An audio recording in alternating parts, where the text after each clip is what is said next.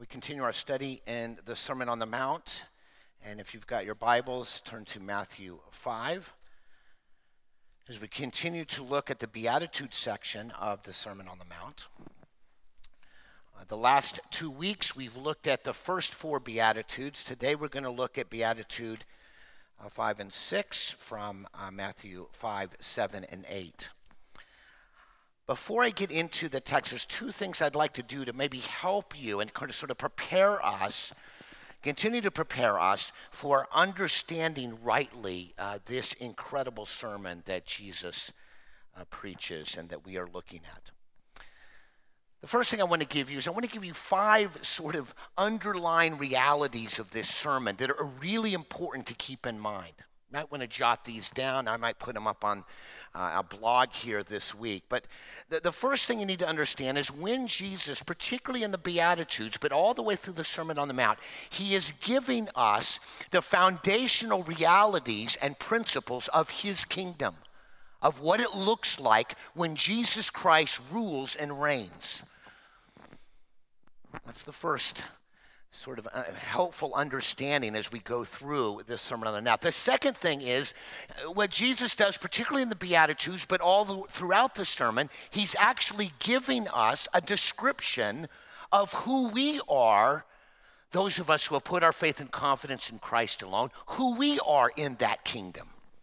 What is our identity? What is our new identity now that we have been brought from the kingdom of darkness, Colossians 1:13, and placed into the kingdom of his dear son? Thirdly, the, the sermon also tells us in light of the fact that we've been brought into this new kingdom, we are supposed to live in a fundamentally different way. In a very real sense, what Jesus is saying is, you are this new person by virtue of receiving God's grace.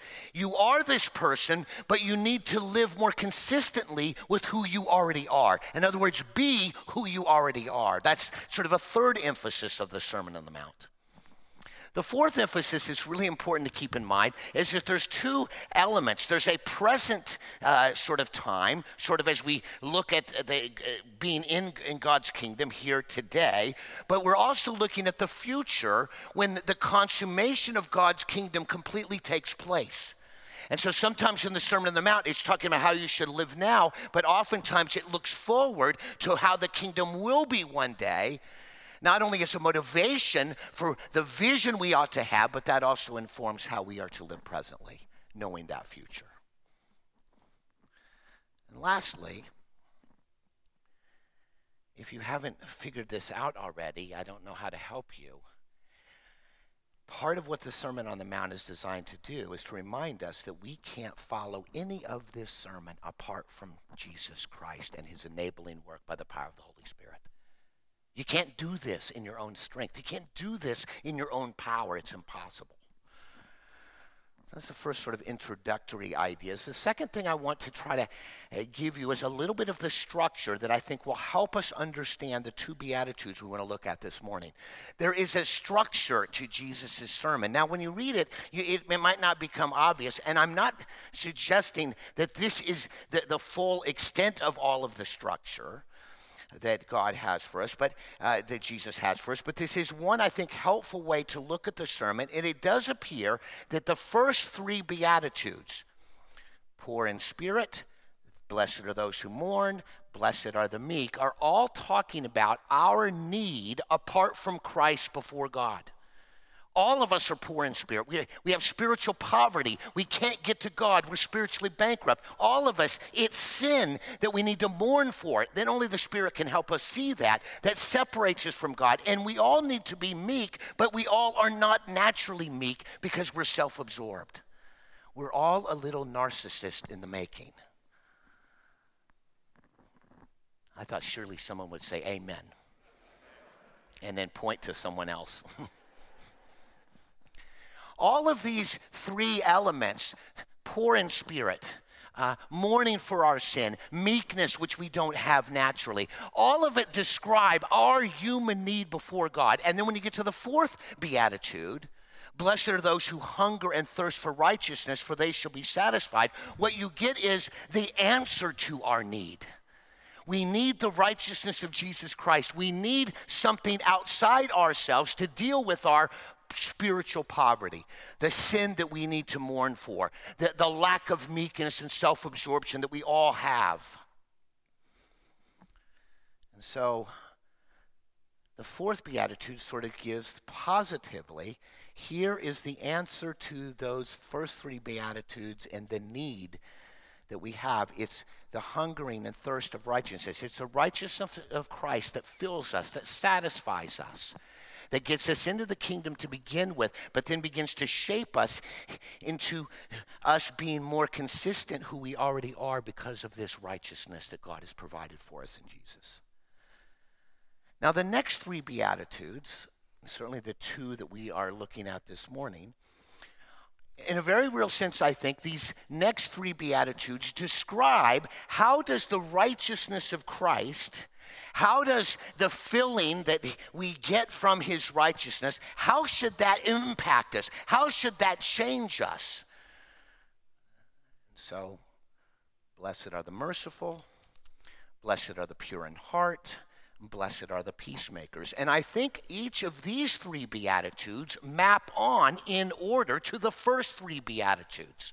In other words, if we really understand how poor in spirit we are, if the Spirit of God opens up our hearts and minds, we see our need, our spiritual poverty, and we truly receive the righteousness from Christ, we will be people who will be massively merciful to other people because we see the mercy that God gave us. And if we are people who mourn for our sin, which is we have to have that happen by the Spirit to, that, that launches us into the kingdom because we look to Christ if we truly understood the nature of sin, we would then want to purify our hearts and have undivided hearts before God. And lastly, if we know how to, to be meek and, and get rid of the self absorption that we all struggle with and begin to put other people's interest ahead of ourselves, then we can be with that, the next beatitude. You can be a peacemaker. But you're not going to be a good peacemaker if you're not meek. And you're not going to be able to strive by the power of the Holy Spirit to be, have an undivided heart if you don't see the nature of sin. And you're going to have a really hard time being merciful to other people if you don't understand how poor in spirit you really were and how much mercy God poured out in your life. You'll never turn around and give someone else mercy unless you see that clearly. So that gives us a little structure to dive into the two Beatitudes uh, we want to look at. So let's look at verse 7. The first Beatitude says, Blessed are the merciful, for they shall receive mercy. What I would describe in this beatitude is since God, in His mercy, has rescued us from our poverty of spirit the first beatitude. We ought to pour out mercy to everyone around us. Since God in His mercy rescued us from our poverty of spirit, and there was nothing that we did to get out of our poverty of spirit, save the death and resurrection of Christ and His mercy and grace which He poured out on us, we of all people should be merciful to everyone around. We should reflect what God has done for us and how we treat other people. I'll just talk a little bit about what mercy means when it says, uh, blessed or grace flows to the merciful, for they shall receive mercy. When we're talking about the, the being merciful, what mercy does, it, mercy starts with a compassion and a pity to somebody who's in misery, struggling with the consequences of sin in their life. And when a person who's merciful sees a person, has a sense of compassion and pity to that person, and then is propelled to take tangible action to help the person in their misery deal with the consequences of sin and deal with the alleviation of what sin has done to them. That's mercy. We see a tangible illustration of this in the Bible. Luke 10 records the story of the Good Samaritan. Many of you are familiar with that story.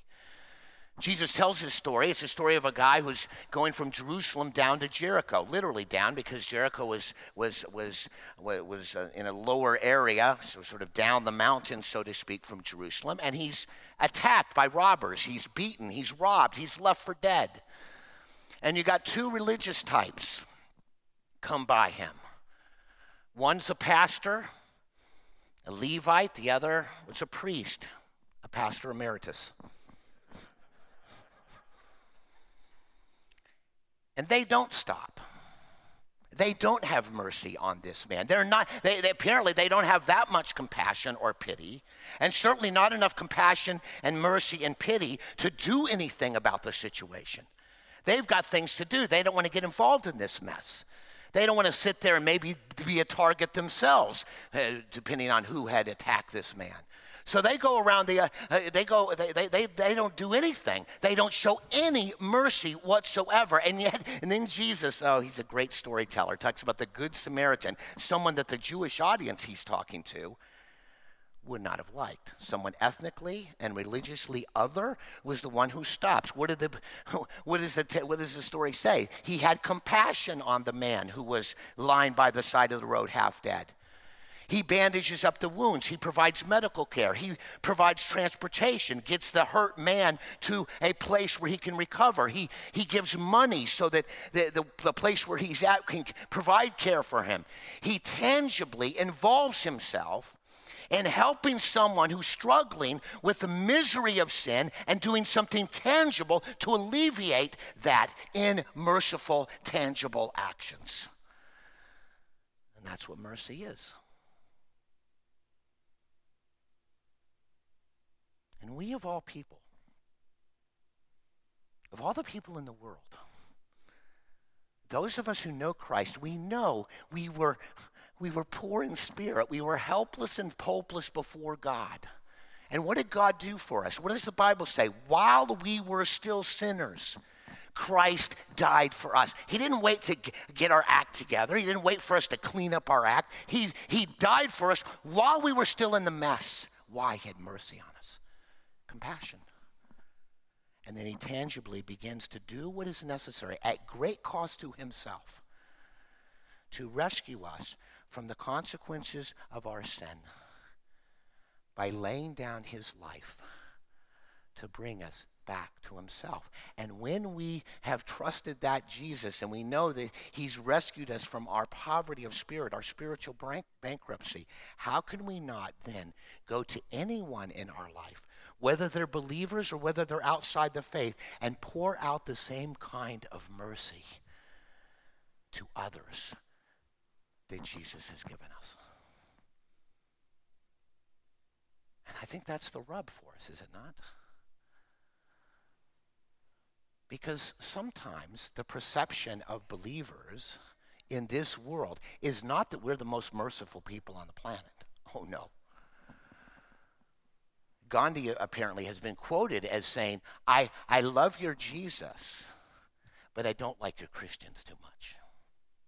And why is that? Because I think the problem is because we've forgotten the, uh, our poverty of spirit, we've forgotten the mercy that God has given us. When we don't have a handle on that as well as we, do, we ought to, we are unable to turn around and pour out that same kind of mercy to other people.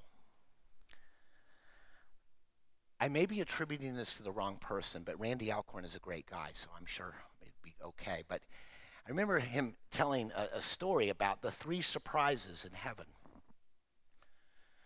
The first surprise, when you get to the kingdom, the ultimate kingdom, the first surprise is there are going to be people in that kingdom that you never thought would make it. Yeah. I suspect Pastor Matt has had many, uh, probably has had dozens of experiences like this. Oftentimes, as a pastor, you get called into somebody's hospital or hospice room or hospital room or at the house, and some of the family or friends have asked you to come and speak to someone who didn't want anything to do with Jesus while they were living. But now, in the last hours of their life, they're open to hearing from a pastor, and so you go. It's a privilege. And I've shared the gospel a number of times with people who were atheists and agnostic, people who had no interest in following Jesus, people who led fairly colorful and reckless lives. But I'm sharing the gospel at the end of their life. And it's possible that some, and in fact, I have some indication that some of these individuals put their faith in Christ just like the thief at the cross at the last minute. They're going to be in heaven, much to the surprise of their family and some of their friends.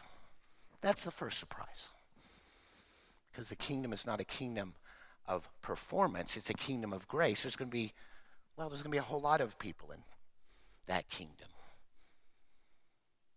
who don't seem like they belong.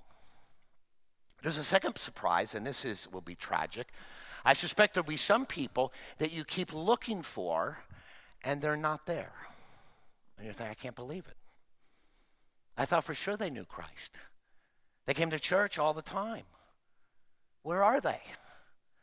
I think that can happen. This is what keeps lots of pastors up late at night. People who come to church week after week after week and they appear eh, to trust Christ. But it's possible that someone could continue to come to a gospel preaching church, give lip service to the gospel, but secretly are trusting their own goodness to get them in.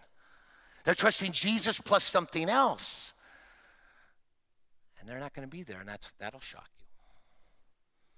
But the biggest surprise is that you'll be there. I suspect when we're worshiping the Lamb, okay, Revelation 5, praising Jesus, I think we maybe will see this more than we've ever seen it before. We have no earthly right to be there. We don't belong because it was sheer mercy and sheer grace. And when we lose sight of that, we find it difficult to be merciful to others.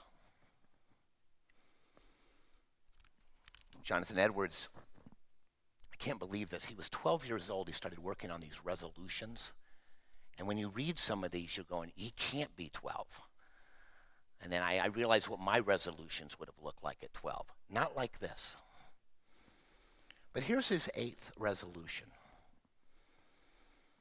Jonathan Edwards says, I am resolved to act in all respects, both speaking and doing, as if nobody had been so vile as I.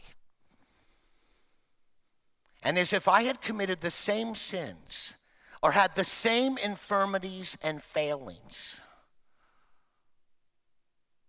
and that I should be ready to confess my sin just as easily as I see the sin in other people. I mean, Jonathan Edwards was resolved. What was he resolved to do? To understand the mercy of God, but then to begin to apply that mercy to other people in humility. I'm not better than anybody. I don't deserve to be in the kingdom. And it's all of grace and it's all of mercy, and that's how we'll treat you. Problem, I think, for some of us is that we are a lot like Javert from Les Miserables.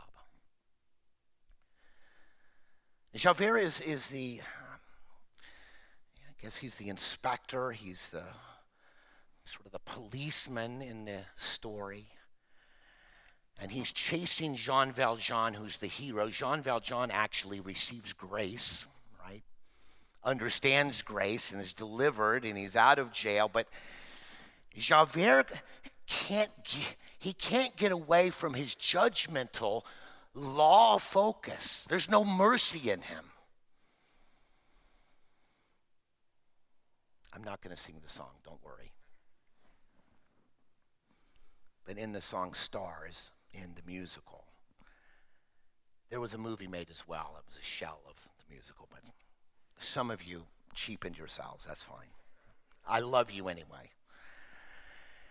He's singing about, you know, tracking down Jean Valjean. There, out in the darkness, a fugitive running, fallen from God, fallen from grace. God be my witness, I never shall yield till we come face to face. He knows his way is in the dark, but mine is the way of the Lord.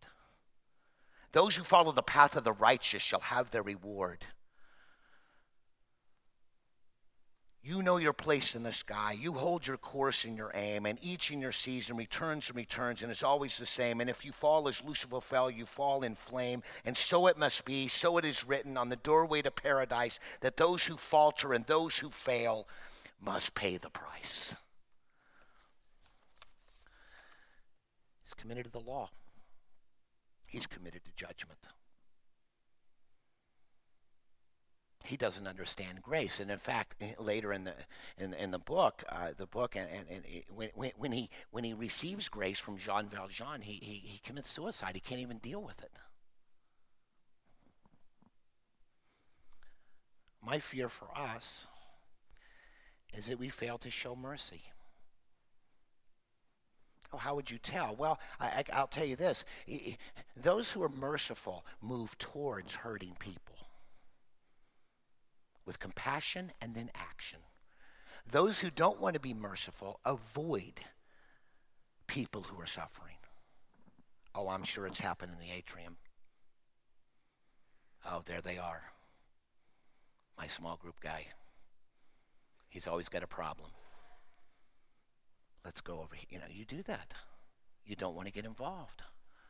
Another way we show a lack of mercy is we expect everyone who comes to faith in Christ to get their act together the day before yesterday. We have no grace. It's amazing that the same Christians who've been struggling, who are part of the kingdom, have given, God has given them mercy, struggling with the same sins for 20 years, and some new believer who's struggling in the first six months of their Christian life, and we think, why can't you get your act together? I've seen this a lot. I've seen it with Alcoholics Anonymous. And again, I think it's a good place to be if you need help. But I remember talking in this group of people, and there was a, a, person in the church who was struggling with addiction. They had just come to Christ a few months before, they were really fighting for their sobriety but they had some relapses and one of the guys there was just just haranguing this new believer saying why can't you get your act together why did you relapse again what's wrong with you come on get your act together and finally someone in that group looked at this person and says hey uh, hey dave there um, how long did it take you to get sober uh, we have 25 years yeah he's been a believer for a few months We do that. Let me encourage you. Let me encourage us. If we really understand how much mercy God has poured out because we were spiritually bankrupt, nothing to offer God. He does everything on our behalf and draws us to Himself. How can we, having received so much mercy, not turn around and show it to someone? Else? That doesn't mean we coddle sin. That doesn't mean we don't say, speak the truth to somebody, but we do it with mercy. We do it with hope. We do it with grace. Not like Javert. Grace, mercy, moving towards hurting people. And of course, what does the text say here? It says, Blessed are the merciful, for they shall receive mercy. It's interesting how Jesus puts that. In a very real sense, I think Jesus would say if you are someone who has received this mercy and you're failing to show mercy, something's seriously wrong with your Christian life. You've lost sight of the main thing. But it also means that we've received mercy initially, but as we show mercy to other people, I think we grow in appreciation of the mercy that God has for us. Nothing can choke off your spiritual life more than saying, Oh, I've got mercy. God is gracious to me. And you fail to be gracious to someone else. You're, going to start not, you're not going to be able to live real well in light of mercy unless you're showing it. Blessed are the merciful, for they shall receive mercy. Also, blessed are the merciful. One day you're going to get the full, sort of the full uh, uh, inheritance of God's mercy for you when you're around that throne in that new kingdom. That's the first beatitude. Let's look at the second one. Blessed are the pure in heart, for they shall see God. What I would say here, since God has dealt with our sin, sin we mourn about in the second beatitude, we ought to pursue a unified heart with God. See, when it says, blessed are the pure in heart, I, I think a lot of us would think about that as, as talking about um, our, um, you know, sort of our moral purity, etc. I think it, you know, it certainly refers to that. But I think what, what, what is much more likely, particularly because of the word pure, is it's blessed are those who have an undivided heart. Blessed are those who have a single minded focus on Christ. This is what hungering and thirsting for righteousness, and, and it fills us, what should produce in us. If people whose life is oriented around His kingdom, around Christ's agenda, around His life and what He's done for us, becoming in real time what He's already made us to be to have an undivided heart. And again, this maps on, I think, to the second beatitude that talks about blessed are those who mourn for their sin, for they shall be comforted. Because sin, at the heart of sin, is not simply breaking a few commands of God. I know a lot of you think that. You think it's like a traffic ticket. I'm speeding. Okay, God gets on my case. I, I repent. Uh, I pay the fine, and then we move on. No, sin, the sin beneath the sin,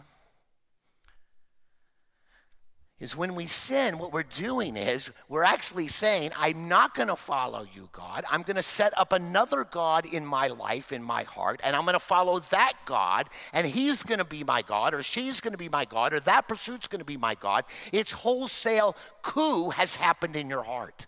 And even as a believer, when you break God's command, it's not simply, oh, I, I messed up, I, I, I, I didn't obey God's command. It, I mean, it is that, but it's more than that.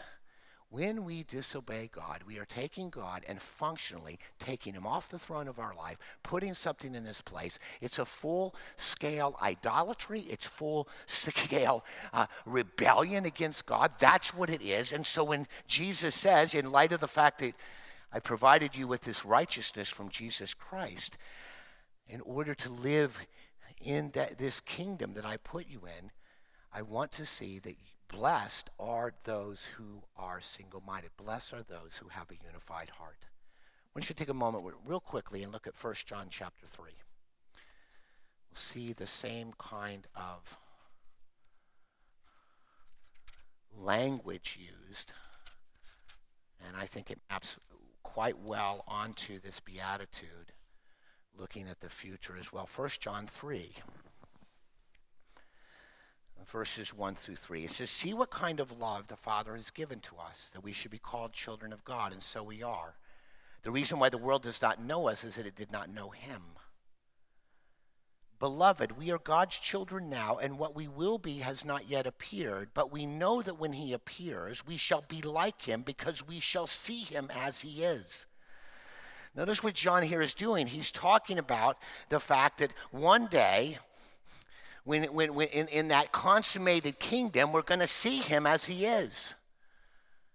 We're going to see that God. We're going to see that Jesus. And we're going to be like him in every way. And then, verse 3, in light of that, he says, Everyone who thus hopes in him purifies himself as he is pure. You go back to the Beatitude. Blessed are the pure in heart, for they shall see God. This is what I think Jesus is dealing with. As the more of an undivided heart you have, the clearer you can see a vision of who God is. And the more your heart is united, the less rebellion you see God clearly. But the reality is, one day, if you're already in the kingdom, you will see God face to face. And since that is your destiny and will satisfy you to the fullest, why not get a head start now that you're in the kingdom and work on that undivided, you know, that divided heart so that you can see God more clearly? I don't know if you've thought about that. I've, thought about this a, a fair bit. I, I, think about it more the older I get. A hazard of growing older. But I've often thought, you know, what is it going to be like to see Jesus face to face?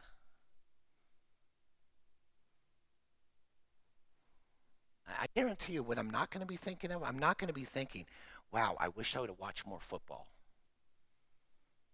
Well, that was a mistake. No.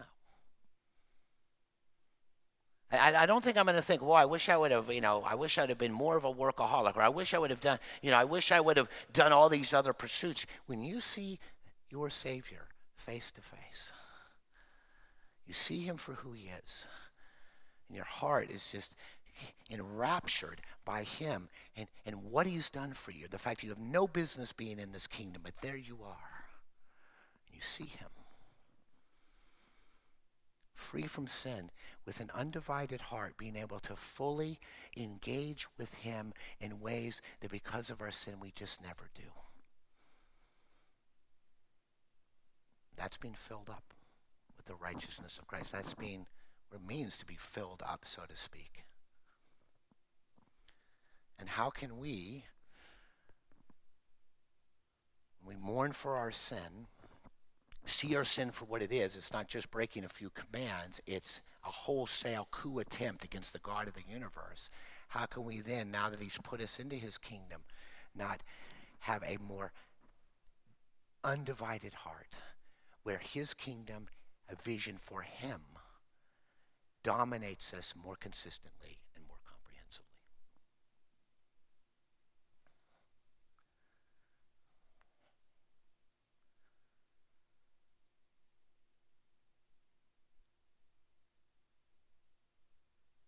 like to do is just pray for us briefly that God, by His Holy Spirit, would build into our lives by grace, by the power of the Holy Spirit, these kingdom realities mercy and an undivided heart. Let's pray. Dear Father in heaven, when we see what you have done for us, in your mercy. When you took us in our poverty, our poor in spirit, unable to get to you with anything that we could do. And when we realize how much mercy you poured out on us at great cost to yourself, Lord, how can we not turn around and demonstrate compassion and tangible efforts and actions to show mercy to everyone around us? Deliver us from our Javert, uh, law keeping, judgmental attitudes and actions to one another.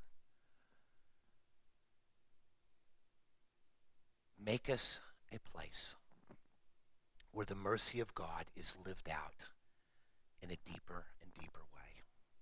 And Lord, I pray for our divided hearts, Lord even after all that you've done for us, Lord, we, we substitute you so often and make other things more important than anything else, Lord. But Lord, we need undivided hearts. We need purify our hearts, Lord Jesus.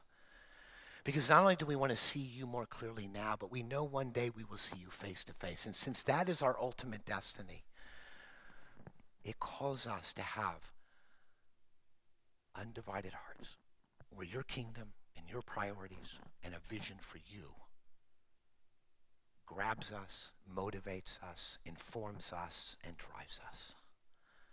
I pray this in Jesus' name. Amen.